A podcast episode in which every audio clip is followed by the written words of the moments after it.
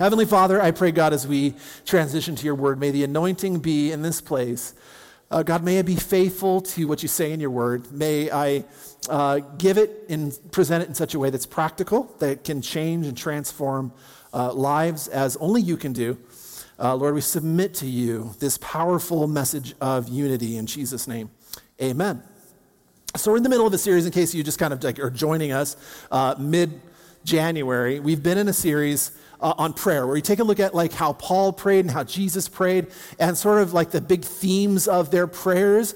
And we're going to try to take a big theme today uh, and put it into practice. Last week, I talked about praying big, specific prayers because our prayers tend to be small and general, just of like, Lord bless us, Lord, you know, give us traveling mercies and all that kind of stuff. And so we, we were challenged last week to pray big prayers and to pray really specific prayers and just see what, what God would do, not in a way that manipulates him, but in a way that brings him glory and honor. And, and so uh, today I want to continue with the thought uh, on, on Christian unity because this is, this is a theme which you'll see all throughout the New Testament in particular, where the Paul and Jesus both prayed very specific prayers. And if, and if Paul and Jesus prayed it, then I kind of want to pay attention to it, right? You just want to know that this is a very important uh, content that revolves around unity that I'm going to bring to you today. Not just unity in the family of God, but unity in the body of Christ all over the world.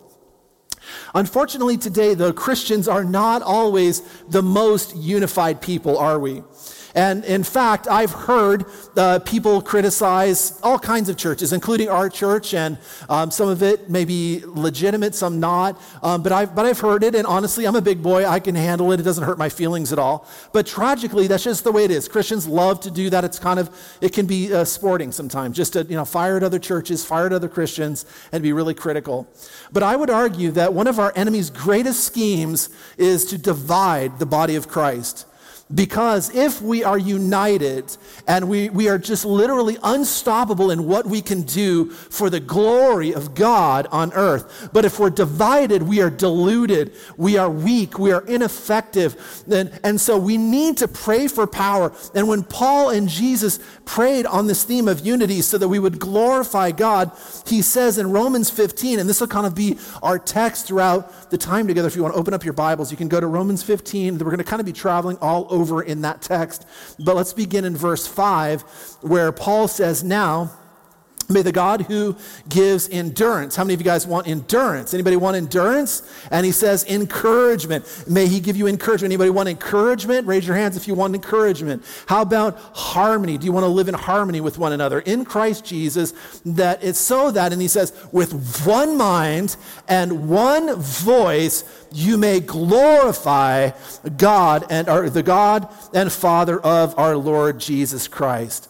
And then he says, accept one another, just as Christ accepted you, in order to bring, and then here's the thought again, the second time, to bring glory to God, so that you may be of one mind and one voice, that you might glorify the God and Father of our Lord Jesus Christ. And he says, accept one another as Christ accepted you, again, to bring glory to God. So the prayer of Paul is that we would have one mind and one voice, one singular focus, that we would bring glory to God. God. That's the whole purpose of unity. Then you just talk about a real detailed and specific prayer. That's, that's an example of one right there.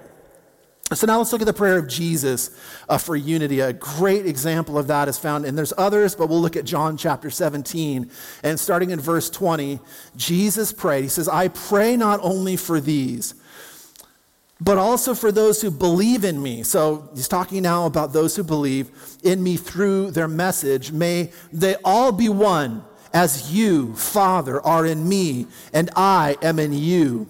So the unity that exists in the Trinity between God the Father, God the Son, God the Holy Spirit, he's saying, just as it exists between us, God, I pray that, that they would be unified uh, God. May they also be one in us so that the world may believe. So why? So that the world may believe that you sent me. So why are they, why is he praying for unity? So that the world would believe, so the world would know who Jesus is and that you had sent me.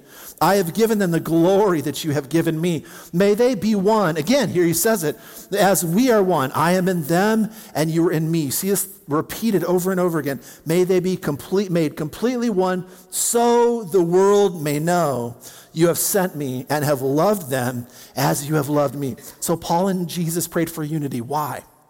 So that, so that God may be glorified and that the world may know that God sent Jesus to reach the lost and the broken world.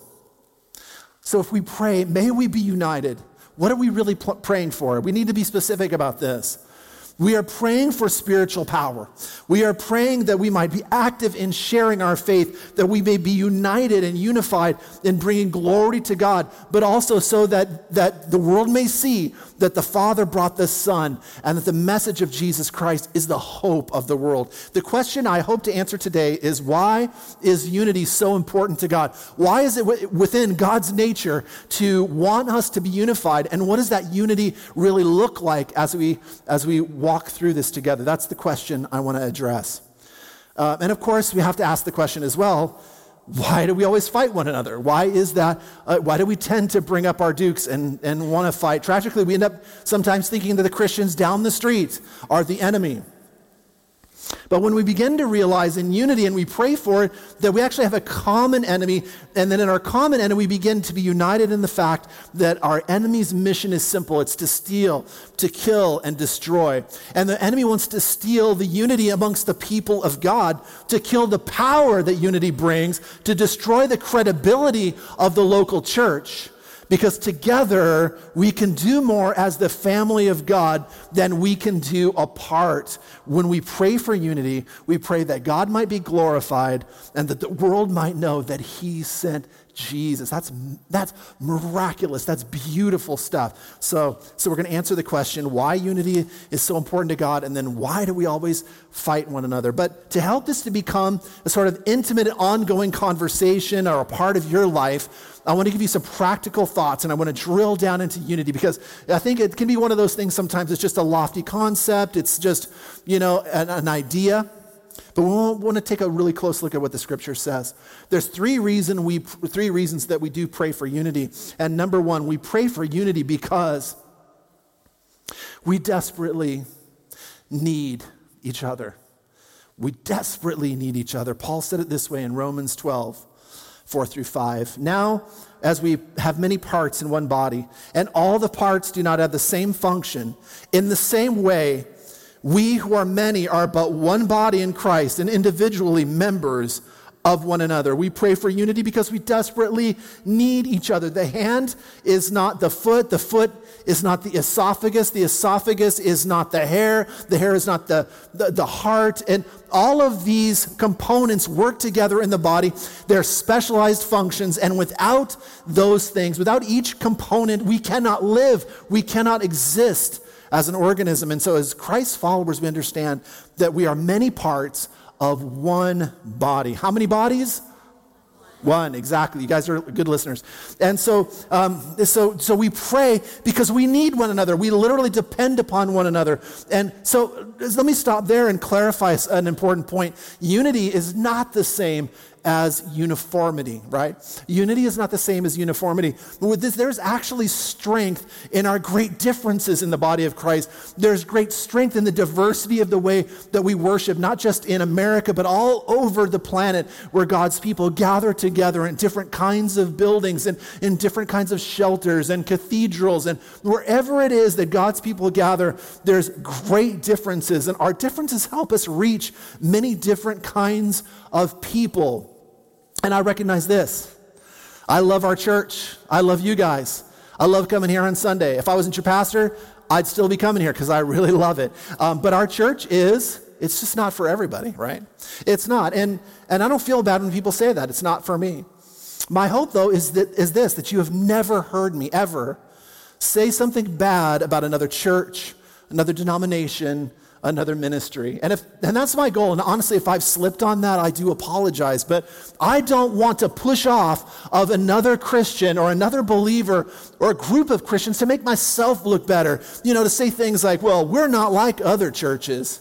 You know, like we're just not like them. Uh, when you're here, I'm going to tell you the truth. Not like those other places. You know, other preachers won't tell you the truth. They'll lie to you, but I preach the word of God, you know. Like, I'm not going to take that stand. Here's my opinion. You tell it like it is, but you don't have to say, like, hey, we're not like those other churches. What we don't want to say are things like, you know, we're not like those dead, boring churches. We're not like those, you know, those traditional churches. We're not like those crazy weirdos, you know, the ones that, you know, that got a little twitch. You know, we're not like them. Um, we're not like those small, rural, hillbilly churches, you know. Uh, so who cares what you're not like? Just be what you are. Just be what you are. You know, I, I, just recently, in fact, in the last few months, I was invited to go visit a small rural Idaho church.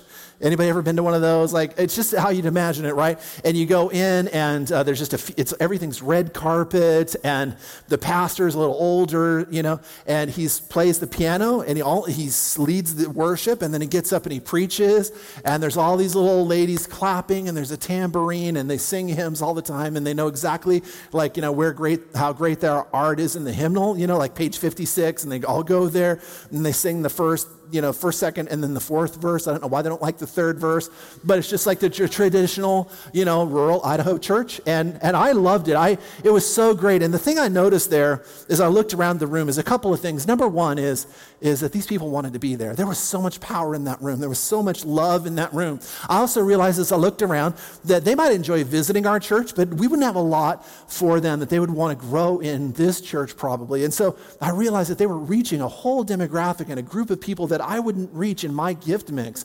And I was just blessed by that. There was power there. They're reaching people that we would never reach. And so my goal is to support and to love and to care about all these other churches that are in our, in our communities. And so if, if we're going to make a mistake, listen, as a church, we're going to make a mistake, let's err on the side of being for other believers, not against them. We're going to speak well of ministries. We're going to speak well of movements of other denominations. Now, now, what I'm not saying is this. I'm not saying that we won't call blatant error as error, right? I mean, if somebody says Jesus was a sinner, no, I'm sorry, he was not. You know, we're going to correct that. We're, we're going to say that's outside the boundaries of Christian belief. And so let me explain it to you this way if you guys uh, can understand this, in your country that you live, you have a national boundary. When you go outside the national boundary, you, you, know, you have to show that you're a citizen of some country. They're not just going to let you pass through. And in that, there's rules and customs, there's uh, a way of speaking, there's all kinds of manner of law that exists within those national boundaries that define what it means to be an American or a Chinese or Canadian or Mexican or whatever it is.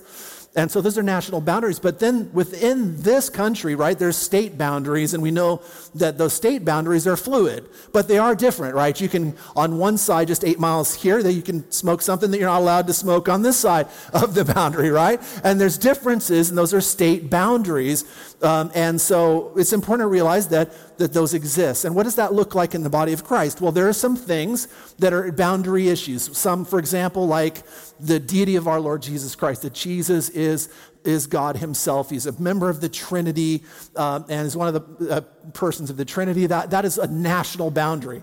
If you, if you say that Jesus isn't God or if you say that there is no Trinity, that might be one of those issues that would put you outside of the boundary of Orthodox Christianity, or you say that Jesus was a sinner, or you might say that the scripture doesn't have authority. Those kinds of things would be national boundary issue. But what about baptism? Where is that? Is that a state boundary? Yeah, it is. What about traditional worship versus contemporary worship? Is that a, is that a state issue or is it a national issue? And so you have to begin to distinguish with wisdom those things which are important and which constitute what it means to be a Christian versus, um, okay, this is just a disagreement uh, among brothers. This is a disagreement, but you're still in my country, you're still part of my tribe.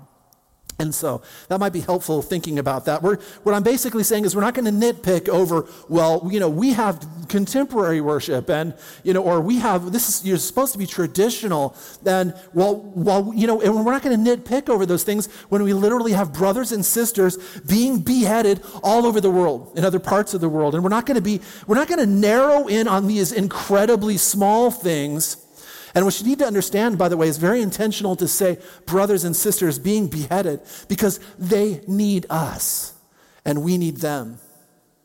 You know, we've got to, we got to be, we've got to have some perspective and we've got to be aware of what's really going on. We're a part of a bigger family.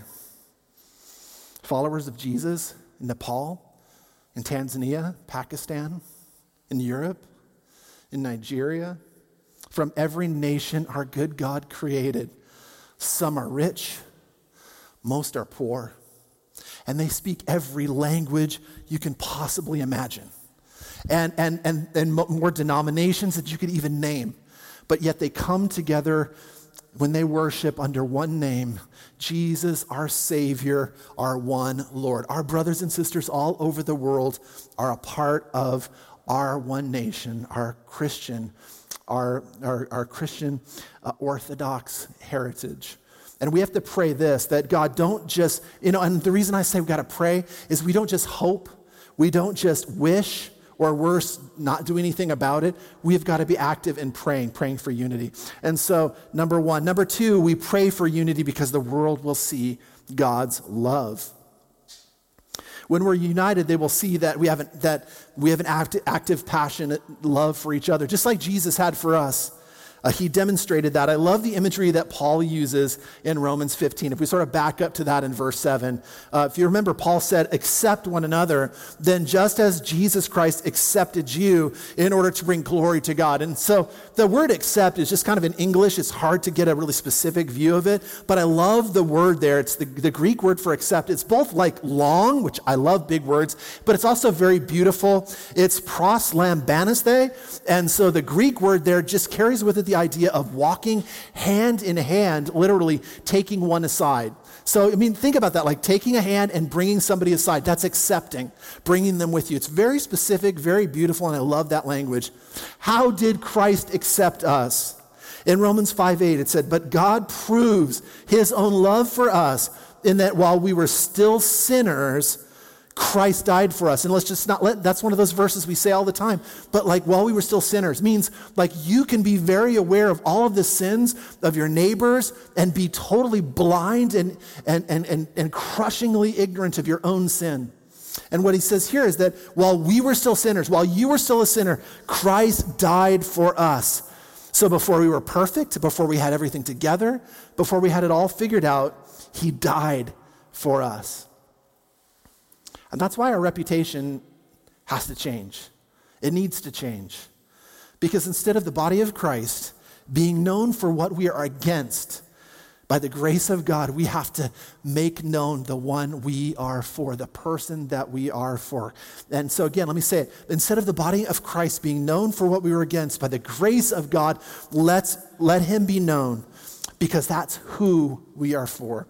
John 13, back to Jesus, he says in verse 34, I give you a new commandment. He says, Love one another just as I have loved you. And he says it again, you must love one another. By this, what is the this? Well, it's not right doctrine.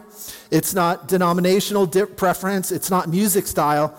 It's not even correct version of the Bible. But by this, he means love, love one another. All people will know that you are my disciples if you have love one another. How do they know if, if you're a disciple of Jesus Christ?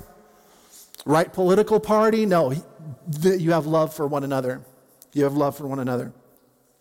And I want to just note too for a second this is not just about unbelievers, but it's loving those that are in the church. sometimes that's hard. Like, so I was thinking about this guy, Ray, that uh, he, he kind of became a Christian out of a ministry that we had going into bars downtown in Tacoma, and we would just stand outside the bars. We were too young to go in, uh, but we'd minister to the guys that came out, a lot of times they were intoxicated. So it wasn't a very successful ministry, but finally we had a guy, Ray, who, for whatever reason, he stumbled out of the bar and into the arms of Jesus. He was ready. God had him. He, he just grabbed him, and, and Ray was, Ray was um, radically transformed. And it was so cool because all of the people that were around him, they just wanted to gather together to like, you know, be around Ray because he was so like energetic for Jesus. And as he was kind of like getting out of uh, multi decades addiction to alcohol and other things, um, he was uh, staying with another friend uh, at, at his house. And it was rough, man. It was rough, but we just saw God move and raise life. Everybody was rejoicing, excited. And everybody was talking about Ray. And, you know, and, and he, he would come to church and people would want to sit next to Ray and put their arm around him. And he just had a big beaming smile. It was clear he was totally different. There was one thing, though, about Ray. He still a little had some edges. You know what I mean? Like, I come from from, I didn't grow up in a Christian family. So when I came to Jesus at 17, like I had some edges like Ray did, but like Ray was way more like, you know, he just, his language was still like every once in a while he just dropped like a bomb and he was like, whoa, you know, and, uh, and he was listening to some music and things like that that people didn't like. And, and everybody kind of had like this, either were pro Ray or, you know, and I started to notice though that sometimes we as Christians, we're all about bringing our non Christian friends to church or witnessing or evangelizing. But then once we get them, it's kind of like, you know, well, you know, unless you just disciple yourself really quickly, like we don't have an intent to, to take you any further, you know, and that's not right. Like the love that you exhibit to somebody, it's not just about bringing them into the family of God, but it's also about bringing them further in their walk with Jesus Christ. So it's throughout their whole lives. It's not we just love one another like outside the church, and then once they're in the church, then it's like you got to be perfect, or you know, I'm going to thump you on the head. It's like the love extends throughout the continuum. Do you understand?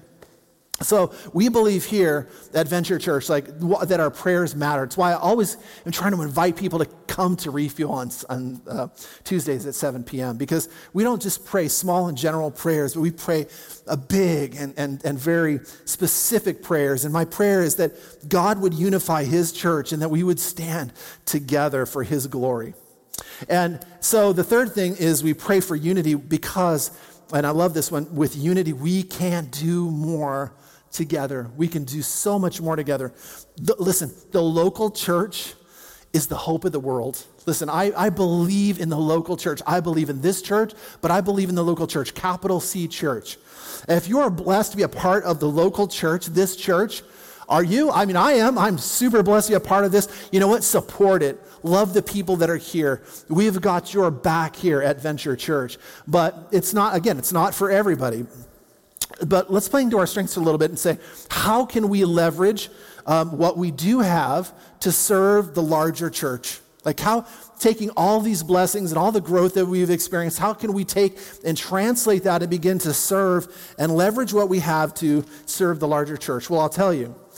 Uh, specifically, what we're going to be doing, and you'll notice this in the next month, is that once our second service is done, we're going to transition and invite in another church to come and participate with us. And they're going to use our facilities, they're going to use our kids' ministry. We're super excited about that. Then let me tell you a little bit about the church, and I'm going to actually invite up Dr. Ayo in a minute, but it's Redeemed Church, uh, Christian Church of God, and these guys are amazing. I've gotten to know uh, Dr. Ayo, and I've gotten to know uh, some of the leaders at their church, and they're amazing people with heart for Jesus.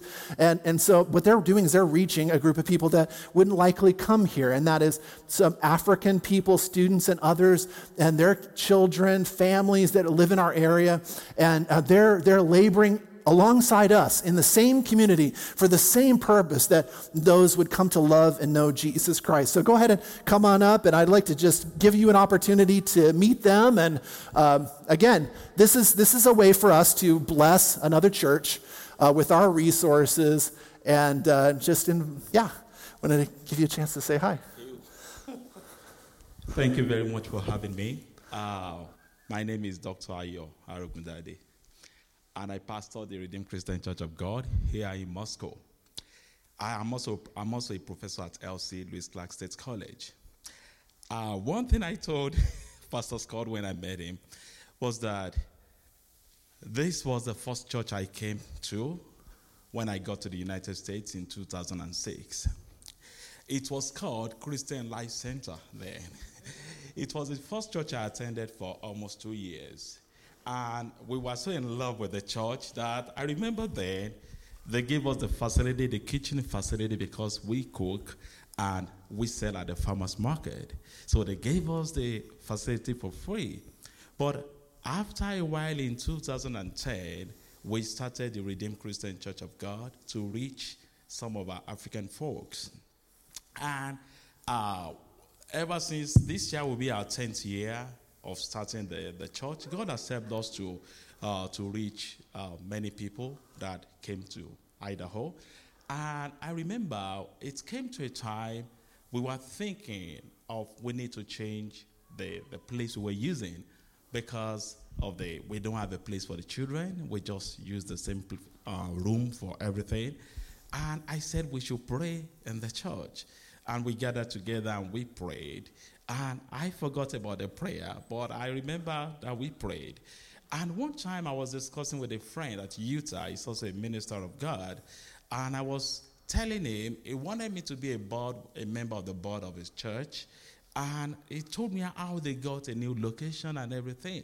And as we were discussing, the name of this church flashed to my mind. And I said, I was going to contact the pastor here. Maybe this is where we're going to move to, and hopefully they will accept us. so, so just using one of the words of the uh, message today. And I, I sent one of our sisters here, and he said the pastor would love to meet with us. And that is how I got to meet uh, Pastor Scott. And we are so much grateful for welcoming us into the church, uh, for giving us the opportunity to be able to use this facility for our meetings, uh, uh, for our church activities. And for that, we are grateful to, to him and to the entire church. And we want to appreciate you. Uh, my wife is also there. Uh, she's Bukola, and I have three children. Uh, the, the, my son is down with the uh, children church there, and my two kids' daughters there. as he was ministering, lastly, I remember the words of that, that was written in First Kings uh, chapter 19, uh, from verses 15 to 17. First Kings 19, 15 to 17. Uh, you know, Elijah was tired of life. He said God should take him because he wanted to die, because he believed he was the only one serving God. And God said, No, you're not the only one. I see about 7,000 people that have not bowed their heads to idol, and they are also my servants too. He said, I will give you an opportunity to anoint three of them Elijah, Azahel, and Jehu. And he said, You know what? For you to overcome and conquer all the people of the world, I will have you to anoint, anoint those three people so that anyone that escape the sword of Jehu, oh, Azai will be able to capture that. Anyone that escapes Azahel, then Elisha will be able to capture that. And I remember that in relation to the message. Oh, if the sinners are out there, anyone that eventually is not able to capture, or maybe the Redeemed Christian Church will be able to capture that for Christ. And anyone that Redeemed Christian Church of God is not able to capture, maybe the other ministry will capture that then for Christ because we are laboring together uh, as, a, as one body of Christ with our reward in heaven. Uh, so, with that, I want to say thank you for having us and thank you to Pastor Scott. Oh, thank you. Thank you. So, is Dr. Ayo and his church, are they going to reach people that we won't reach? Right. Does he dress better than me? Absolutely, 100%.